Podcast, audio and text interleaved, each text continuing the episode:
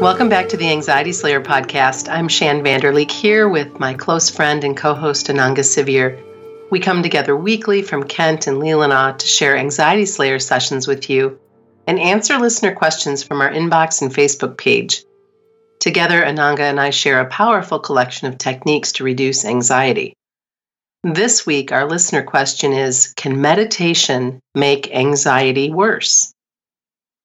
I have some experiences with pretty deep meditations, and some have been scary in the sense that I feel like I lose myself and almost dissolve.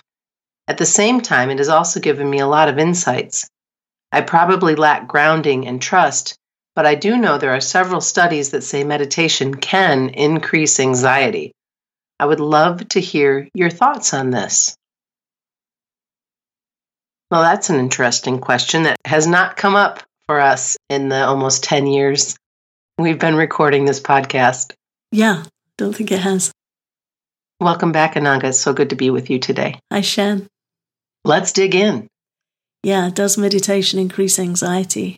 Um, as a anxiety sufferer, although these days it's very much under control, but former high anxiety sufferer and a meditator for 30 years, I don't think that meditation increases anxiety I think what happens is that it's more that anxiety breaks through into meditation. When we're quiet and we're trying to still the mind and slow our thoughts, very often anxiety can come rushing in. And anxiety has a real energy to it where it almost feels like it floods into your mind and you can literally be sitting there with your hands on your head just wanting it to stop. So I don't think that it's meditation that's at cause. I think it's that anxiety tends to rush in to our quieter moments. And let's talk about what is meditation. We have the, the Cambridge Dictionary definition of meditation is the act of giving your attention to only one thing, either as a religious activity or as a way of becoming calm and relaxed.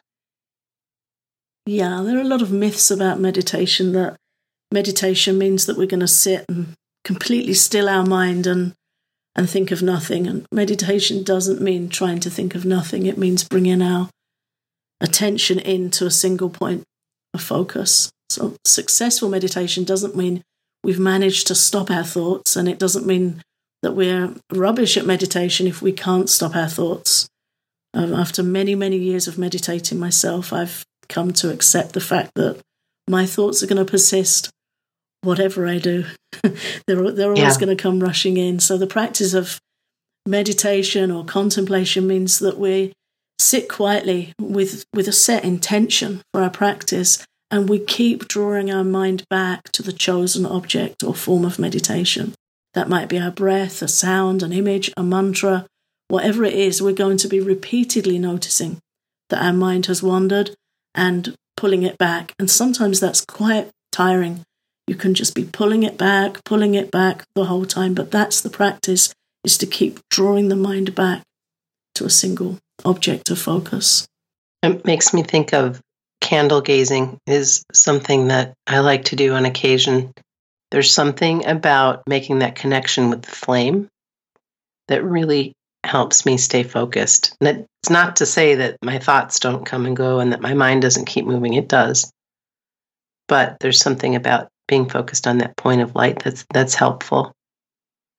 And i like how you talk about anxiety just rushing in that it not being because you're meditating that this happens. Because meditation is just incredibly good for you no matter what being still. However it is that you choose whether it's walking meditation whether it's sitting whether it's japa whether it's candle gazing it's so incredibly good for you. We don't want anyone to stop finding that stillness and finding that place of, of calm because it's so incredibly helpful, especially if you suffer with anxiety. But it doesn't mean that it's going to stop anxiety from rushing in. No. So the challenge with meditation and anxiety is that a disturbed mind will always fill any space we create with unwanted thoughts. You know, we talk about the monkey mind, or sometimes I think of the mind as being like a toddler when a mum tries to sit down for a, a cup of tea and read her favourite book. And then the kid's like, oh, she's quiet. Here we go. and they just rush in with their lists of demands. And that's what the mind does. That's what my mind does.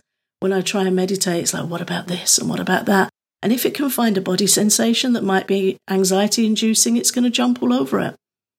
Yeah. And it's got your attention then. So a disturbed mind will always try and fill any quiet moments we create. And it can feel like anxiety is really breaking in. And nobody likes to feel at the mercy of their anxious thoughts. Sometimes anxieties, we've, we've already said earlier in this episode, it rushes in with a lot of energy and a lot of disturbance. And then we find it very hard to sit with that. So we'll say, I can't meditate. It makes me anxious. What's really happening is we're trying to meditate and anxiety comes crashing in. So again, the fault isn't with meditation. It's the high anxious energy in our mind, and anxiety has a very definite push and energy to it. So there are things that we can do that help settle the mind so that we can have a more peaceful experience with meditation. Meditation isn't just what happens when we sit. Meditation is influenced by the full 24 hours around the time that we sit. It's affected by whatever's stirred our mind up in the time before we try and meditate. That might be caffeine, it might be an argument, it might be reading or hearing some disturbing news, it might be a health scare, it might be a movie that's got stuck in our head. Anything that stirs up our mind will come to the front as soon as we try and sit quietly. So, meditation needs to be nurtured. And one way I like to think of that is like making a beautiful garden. You want to make a garden on a, on a rough, untended patch of soil, which is what our mind tends to be rough and untended, then we need to take care of the weeds. And we need to hoe it over and prepare the soil and nourish the soil to plant flowers or herbs or vegetables, whatever we want to grow. And the same is true for a good meditation practice. We need to prepare our minds. And that's the good news for anxiety sufferers is once we understand that, that we can prepare our minds and calm our minds, and then we stand a much better chance of having a peaceful experience in meditation. And whatever we do to prepare for meditation, to calm our mind and look after our mind, that helps anxiety too. So it's a really worthwhile investment for our mental well being. And calming the mind by meditation with awareness is a big part of that as well. So practices like mindful walking or yoga are really helpful to calm the mind by bringing awareness to the asanas, the stretching the body, the using our breath, the counting the steps, uh, whatever it is that we do to invite a sense of calm presence. Very helpful. And, and grounding is also a big, big part of calming ourselves. There's a five senses grounding practice that is helpful. And we've talked about this before in other episodes, but it's worth bringing up again. Find five things that you can see around you and name them to yourself to bring each of those five objects into your awareness. Maybe you see a leaf or the sky, your socks. Find five things and note them. And then once you've moved from what you see, you find four things that you can touch. Might be your clothing, the grass, a cup of warm tea, Bring your awareness one by one to four things that you can touch and notice them in as much detail as you can. Feel the temperature and the texture and describe them to yourself. And then from touch, we move to listening. Listen out for three things you can hear around you. Might be the bird song, vehicles moving, people talking. What three things can you hear? Make note of that to yourself. And then you move from listening to smelling. Find two things you can smell. Maybe you have an essential oil on hand, or you can detect a smell in the air, some herbal tea or your clothing.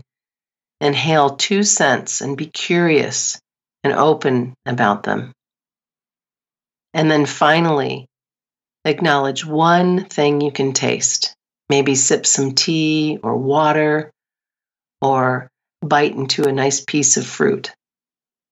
This will ground you so beautifully. It's such a supportive, sweet practice and one that's so easy to remember. I, I really like this. I'm glad we're bringing this forward again. And there's been a lot of research on this practice into how it calms anxiety attacks, really bringing yourself into awareness in the present moment, groundedness in the moment. It's a very soothing and calming practice, and one worth noting down to remember.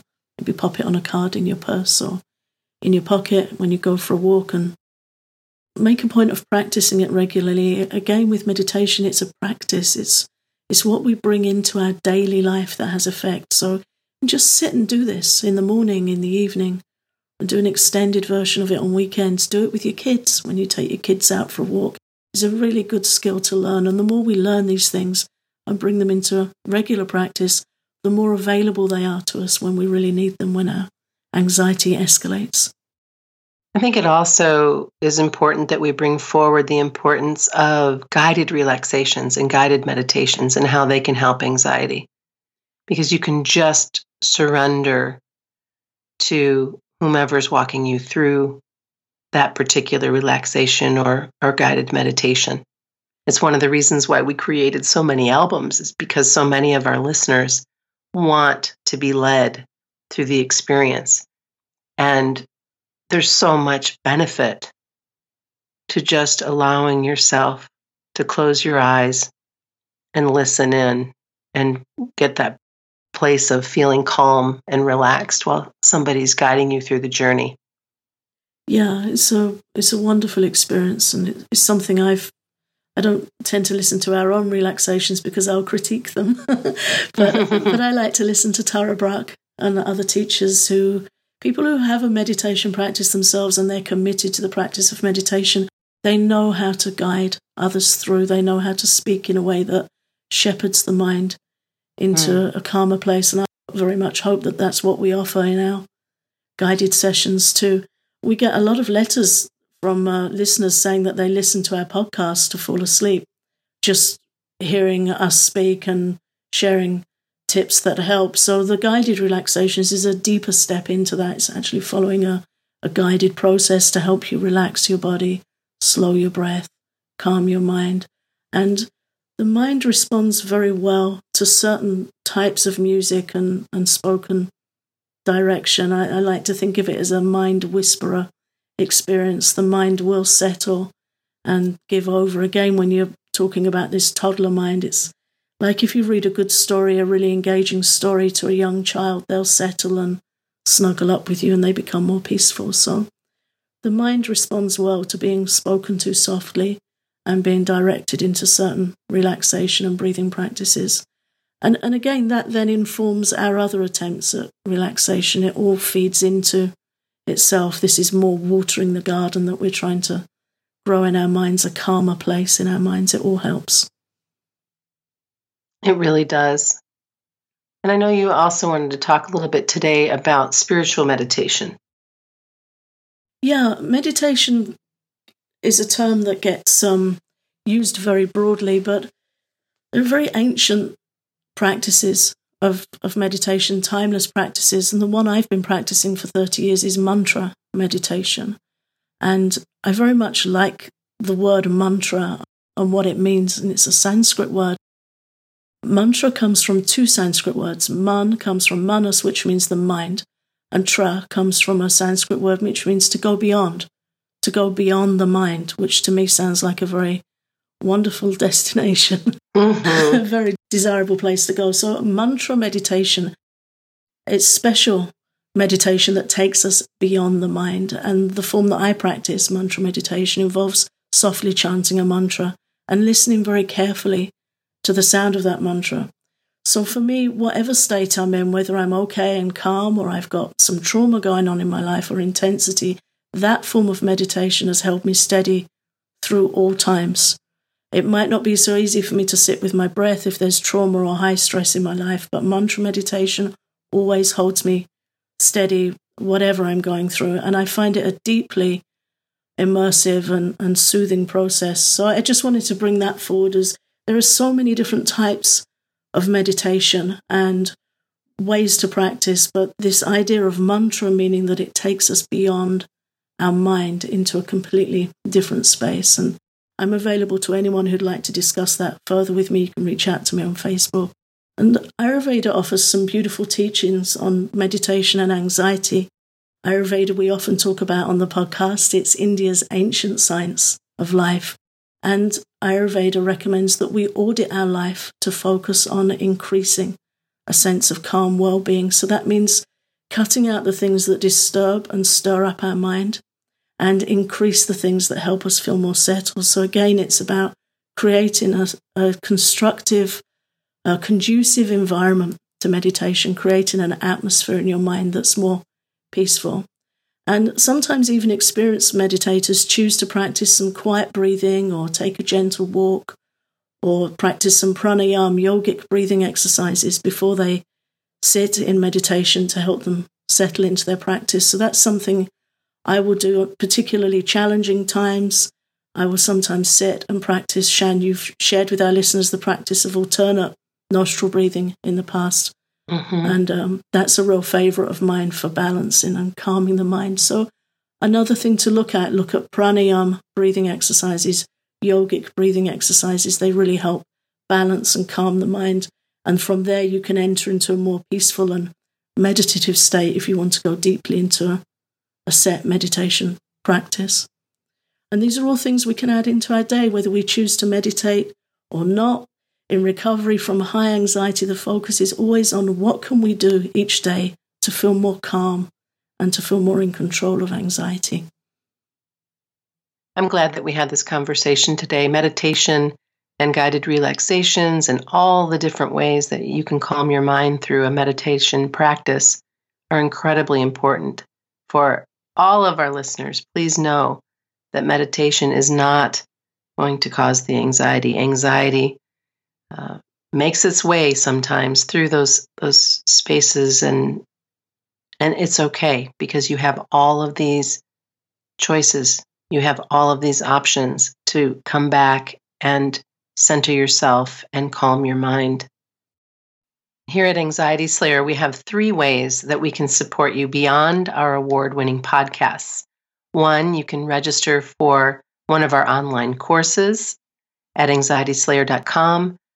Two, you can sample our guided relaxation albums on our website.